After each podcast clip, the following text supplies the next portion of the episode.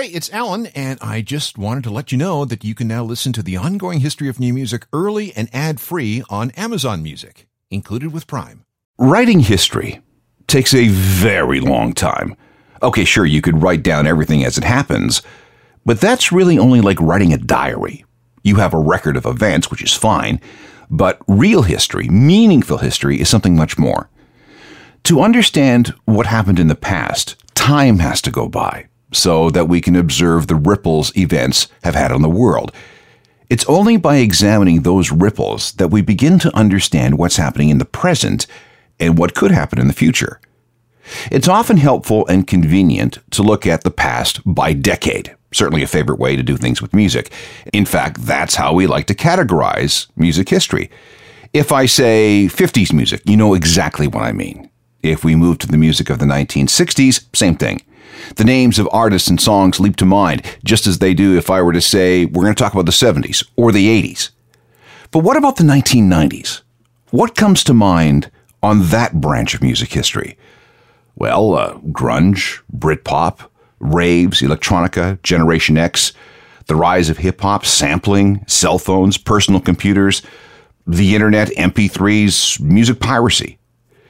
The 90s were a transformational decade. In so many ways, the end of the way music used to be, and the beginning of what it would become in the next millennium. Many people have come to the conclusion that the 90s were the last great decade for music. Now, is that true?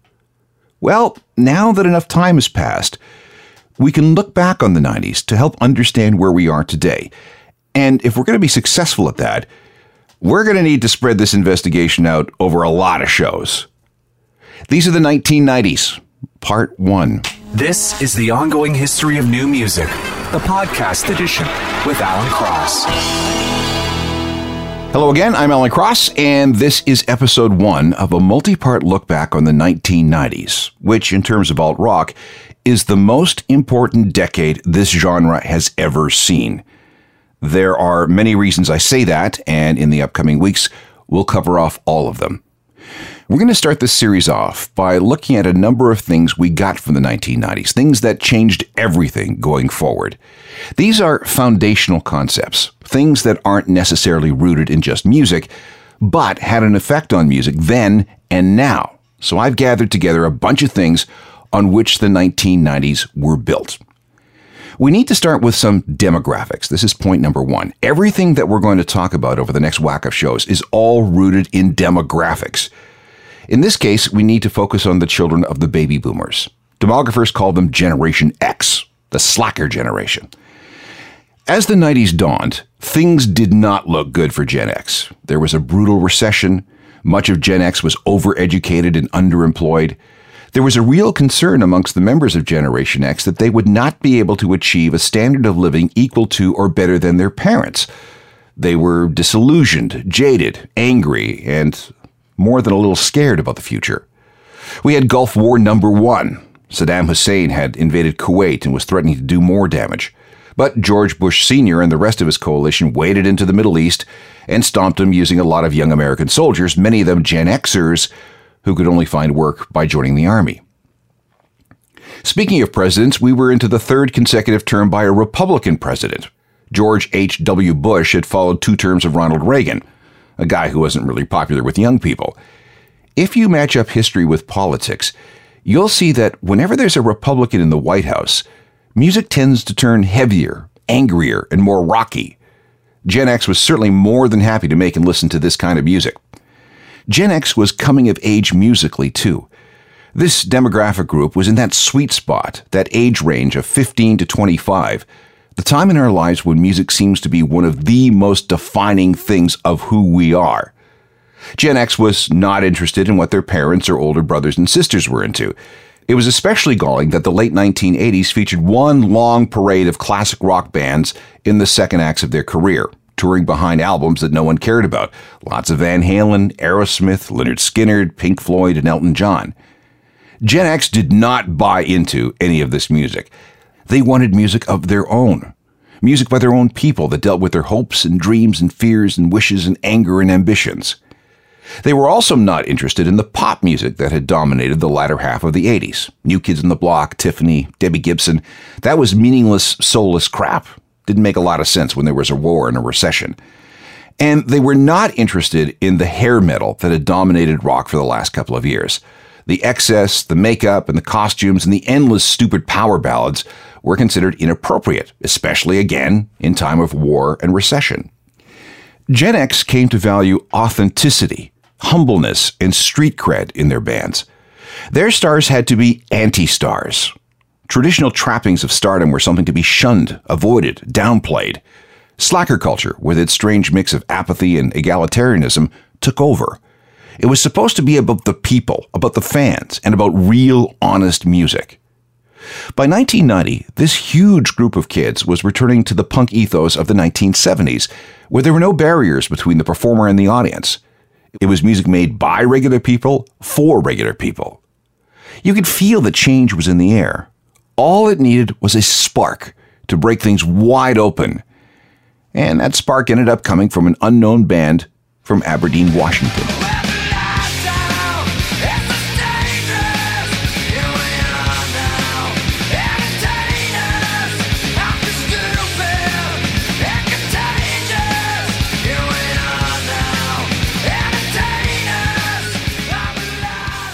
Nirvana from Nevermind. If there was one album that set off the alternative 90s, it was that one. Now, we'll come back to Nirvana when we look at the whole grunge thing, but remember this for now. It was the 1990s when Generation X took over from the baby boomers when it came to setting the course for rock and roll. The second thing we need to talk about is money. Now, compared to today, the record industry was awash in it. It flowed like water. In the US alone, revenues were $8 billion in 1990, with a trajectory that pointed almost straight up. By the end of the decade, the industry just in America was worth 14 billion. Globally, the industry was on its way to grossing 37 billion. Why so much? Well, the compact disc, for one. As vinyl and pre recorded cassettes fell out of favor, people began collecting CDs, which were much more expensive and offered higher profit margins for record labels. And not only were people buying CDs, but they were buying discs to replace their old vinyl and cassettes. At the same time, the record industry in many parts of the world phased out the single. In the past, if you wanted just that one song from an artist, you would spend a few bucks on a 7 inch single, or later a CD single. There was even something called a cass single for a while, which was the cassette equivalent of a 7 inch. But by the end of the 1990s, the output of singles cratered the attitude of the music industry was, what, you want just that one song from the album? Well, too bad. Buy the whole record for 20 bucks. And that was another problem for consumers.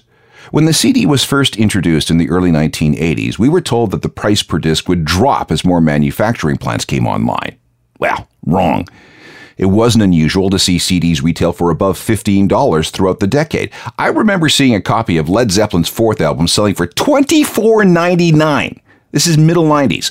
That's 41 bucks in today's dollars for one normal copy of a multi-platinum CD originally released in 1971 that had long paid off all its costs. That was just usurious.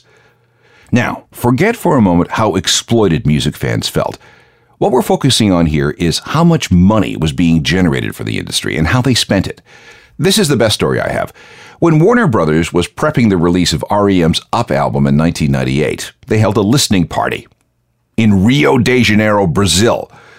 Journalists and radio people and music channel personnel were flown in from all over the world just to listen to the record.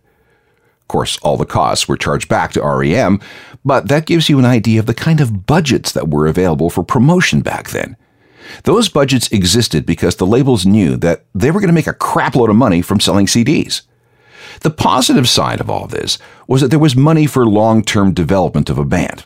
Labels could afford to let a band find its voice through two, three, four, five albums or more, if necessary.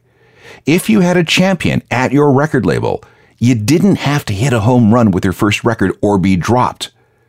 This was all very important to the rise of alt rock in the 1990s. There was money to sign bands with all kinds of different sounds and backgrounds, throw it all against the wall, and just see what stuck.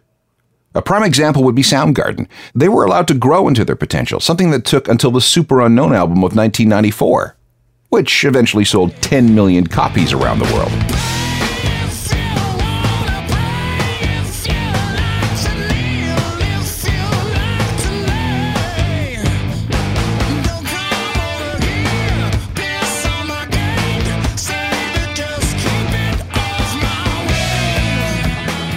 The 90s were great times for the music industry, financially speaking. Every year, revenues went up. More CDs were sold, and more record stores opened.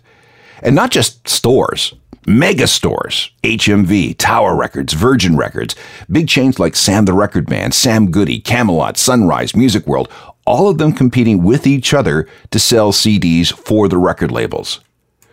One of the biggest innovations from HMV in the 90s was to provide customers with shopping baskets and shopping carts. That's how many discs people would buy at one shot. HMV had a loyalty card too. Buy 10 CDs, get the 11th free. And amazingly, HMV had a return policy. You don't like that CD? No problem. Bring it back for a full refund. These vast rivers of money also allowed for the growth of the music video industry throughout the 1990s. This is foundational point number three. When MTV first signed on in 1981, the record labels were really skeptical. How were short films based on songs going to sell records? But within a year, they were beginning to spend huge amounts of money on music videos because it turned out that they did move merchandise. A lot of it.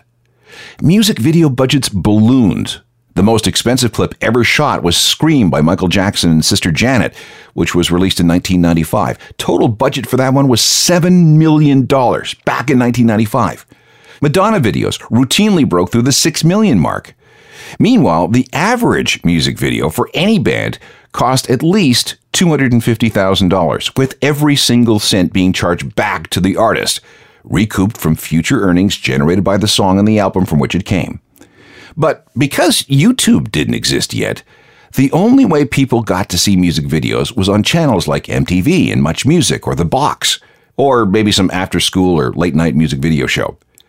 The video channels controlled what we saw, and people sat in front of their TVs for hours and hours and hours waiting for their favorite video to come up. And when your band's video did make the playlist, there was a good chance that you were going to blow up. Here's an example. When it came time to create a video for the Korn song Freak on a Leash, director and cartoon guy Todd McFarlane was hired. The result took an aggressive, polarizing new metal song and turned it into a Grammy Award winner. It was so popular that MTV had to retire it permanently from the show Total Request Live.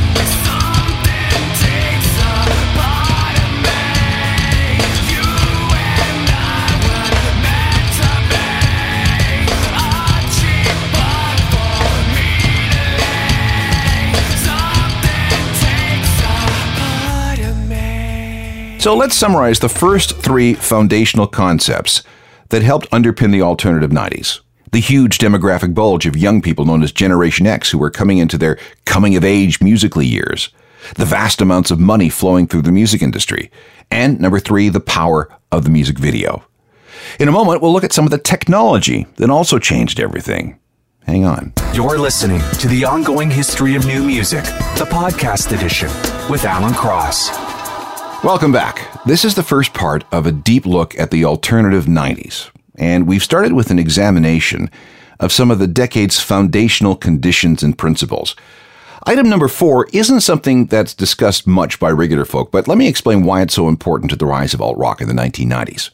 This sounds a little bit crazy, but before March 1st, 1991, record labels, bands, managers, and publishers have no idea how many records they sold. That's because there was no ironclad way of tracking sales. For years, decades, sales were tracked by a number of industry publications. Billboard magazine was, and still is, the biggest. Every week since 1945, they'd have a staff call a selection of record stores, a cross section of record stores across the U.S. Not all, just a representative sample, to ask how many records they sold that particular week. If the person at the store didn't know the actual numbers, well, then estimates would be fine. With no way to confirm these numbers, the Billboard rep had to take the record store person at their word. Now you can see the problem. With zero accountability, the system was wide open to errors, manipulation, bad memory, bias, bribery, lies, and fraud. Stories of chart fixing go back to the 1930s. And this is important because charts are how the music industry keeps score. Charts also help guide radio stations and video channels on what songs to play and how long to play them. This in turn informs fans of what music to buy. It could be very, very corrupt. It was an honor system with, frankly, very little honor. Grease a few minimum wage earning record store clerks, and suddenly, and inexplicably, an album or a single would start making its way up the charts. So, in other words, what music fans saw in the charts and heard on the radio often wasn't close to reality when it came to actual sales and actual popularity. This led to some, um, let's call them incorrect assumptions of what genres of music were popular and what genres were not. This all changed in 1991 when the SoundScan system was introduced. This is technology that counts music sales piece by piece when the barcode is scanned at the cash register, that's counted as a sale. Not before, not after. One record, one transaction, one log sale. No estimates. It was a very hard system to game. The first Billboard chart to incorporate this new sales measurement scheme was published on May 25, 1991. And that chart was vastly different from the one published a week earlier. All kinds of albums suddenly changed positions. Country records, which were thought to be dogs, were actually selling far, far more than anybody realized. Garth Brooks, for example. People were buying a lot more metal than anybody knew. Metallica was a huge beneficiary of this. The old system downplayed rap and hip hop when those genres were actually selling by the ton. Overnight, NWA had the top album in America. And all those weirdo alternative kids? Turns out that they were buying lots and lots and lots and lots of CDs. Although they resisted the change at first, record labels were soon won over. The new system delivered hard data about who was buying what music and where in the country they were buying it. And here's how the alt rock of the 1990s benefited. Now that, thanks to SoundScan, labels saw that this weirdo music was actually selling tons of units without much marketing power, how much of this stuff could they sell if they actually sunk some money into properly promoting it? And if this music was selling so well, well, they'd better get their talent scouts out there to sign up more of it. The alt rock gold rush was on. And the catalyst for much of this rush was the new SoundScan technology. This is how we knew that Nevermind was a legit number one album. And it's how Alice in Chains and Soundgarden and Stone Temple Pilots and Pearl Jam all ended up with proper, real number one records.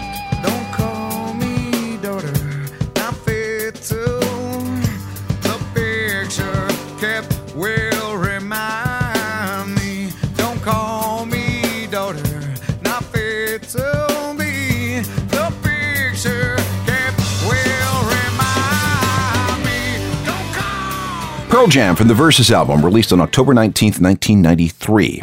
And because of SoundScan technology, we know that it sold exactly 950,378 copies in the first five days of its release. And if the kids were buying that many alt rock records, well, then the labels invested more money in alt rock. The fifth foundational change in the 1990s was the emergence of digital recording and the slow disappearance of magnetic recording tape and old school editing and overdubbing. Recording studios had been using big reel to reel tape machine with huge spools of magnetic recording tape that could be up to two inches wide. It was solid technology, worked great, excellent at capturing sound, but it did have its limitations. Digital recording techniques changed all that. Digital machines came first, they were developed by NHK, the national broadcaster of Japan, in 1967.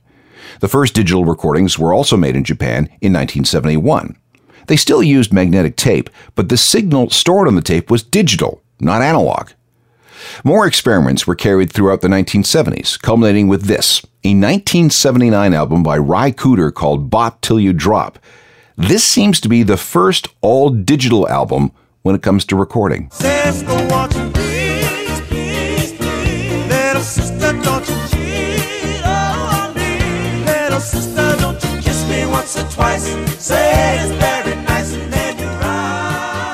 Throughout the 1980s, more and more recording studios were equipped with digital gear, but storage was still old school magnetic tape. However, by 1990, a new beast was appearing in studios the Digital Audio Workstation. This was a fully digital recording device. Instead of magnetic tape, information was stored on a hard drive. Waveforms could be called up on a screen where they could be edited, modified, and manipulated in ways that were impossible with magnetic tape. This was also the beginning of the era of digital recording software. There were names like Cubase Audio, Studer Dyaxis, DEC, Logic, and what's still the most popular of them all, Pro Tools. All these programs and the computers on which they ran allowed musicians, composers, producers, and engineers to explore the universe of audio in unimaginable ways. Now, here's an example of what I'm talking about. Trent Reznor spent hours looking for new songs for what would become the Nine Inch Nails album, The Downward Spiral. Now, this is the opening to the big hit Closer.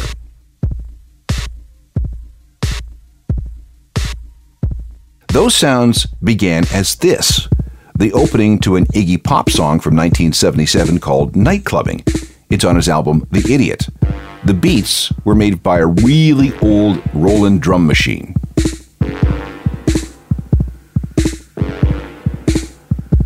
Trent recorded that bit from the Iggy Pop album into his Mac, which was running an early version of Pro Tools. Using the software, he turned the waveform upside down and then treated it with a variety of digital effects, including adding samples of a then more modern Roland TR-808 drum machine. Everything was then fed into another Roland machine called the R70. And voila! Sounds that the human ear had never ever experienced before. We couldn't have. We needed digital recording technology to make it possible.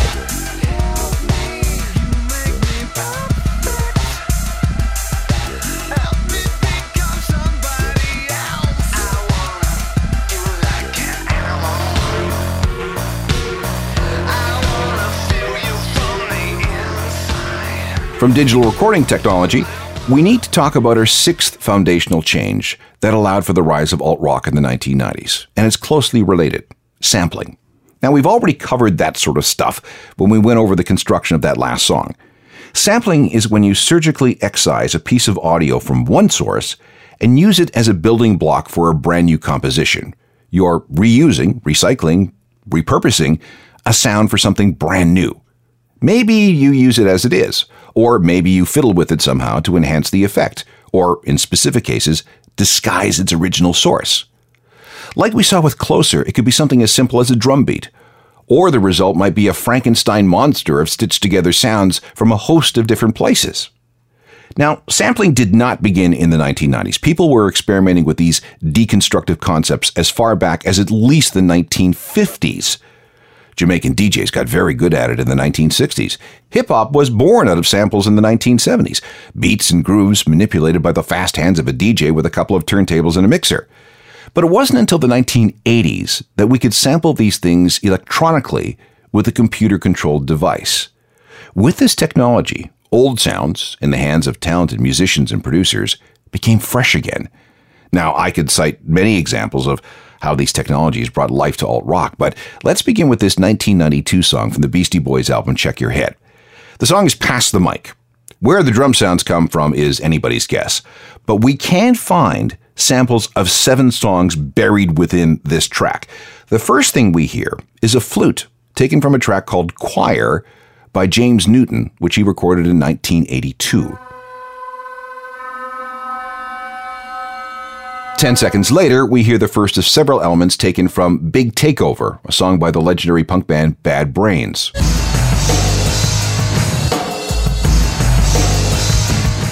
At around the 46 second mark, we hear a bit of So What You Sayin' from the rap group EPMD from 1989. Then, just a few seconds later, actor and comedian Jimmie Walker intrudes with something from his 1975 album, The Black Prince Has Arrived. Dynamite! That's followed by a bass groove from a song called Big Sur Suite, a 1974 song by jazz blues player Johnny Hammond. On and on and on and on.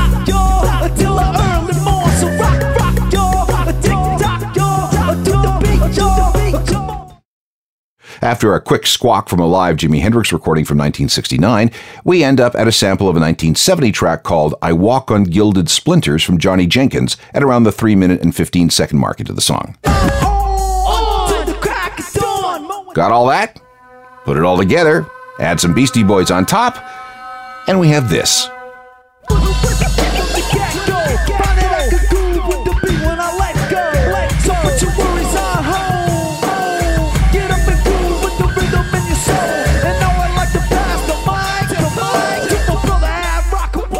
The Beastie Boys, with a fine example of how sampling technology broadened the palette for the sounds of alt rock in the 1990s.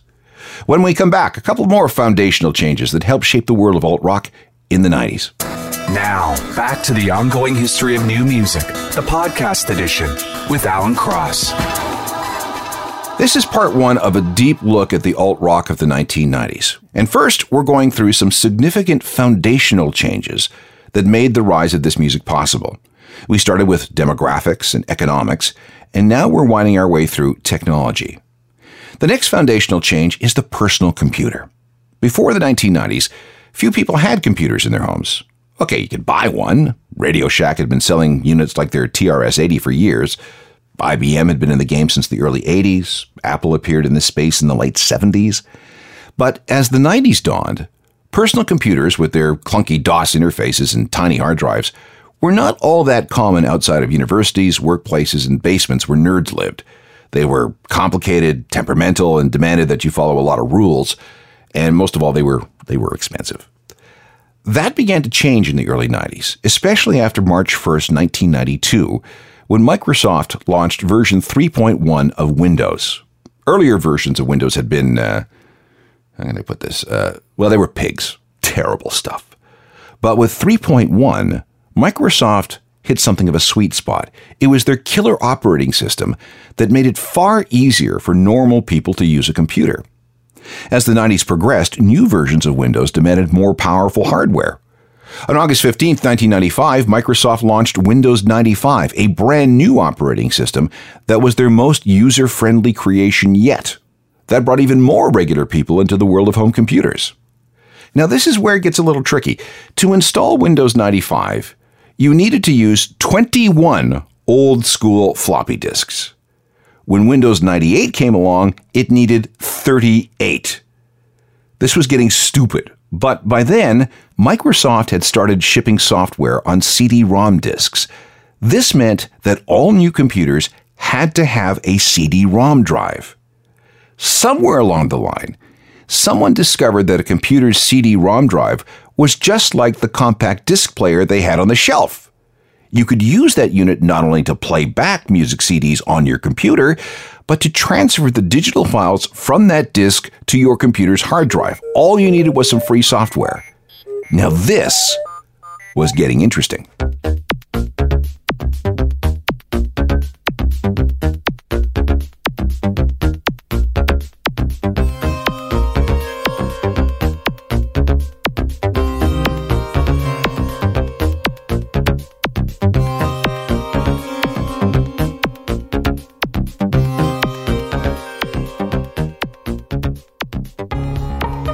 It was cool that you could transfer your CD collection into your computer, but it wasn't very practical.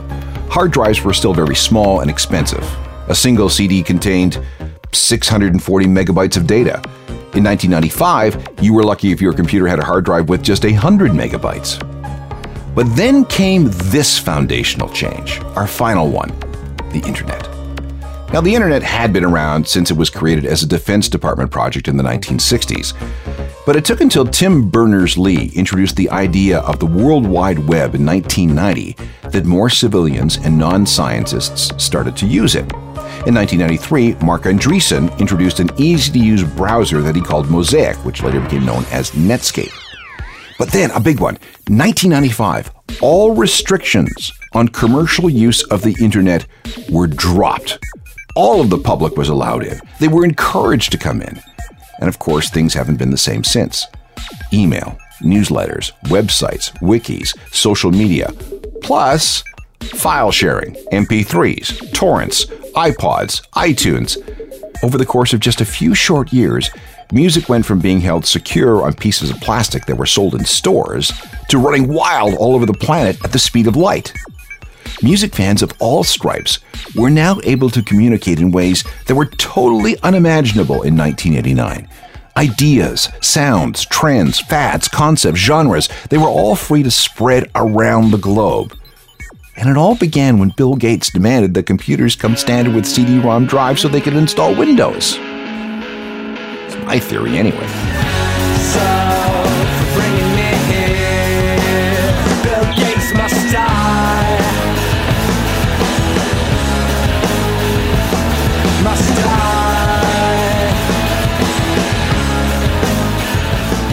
That's John Vanderslice with a song called Bill Gates Must Die from an album entitled Mass Suicide Occult Figurines.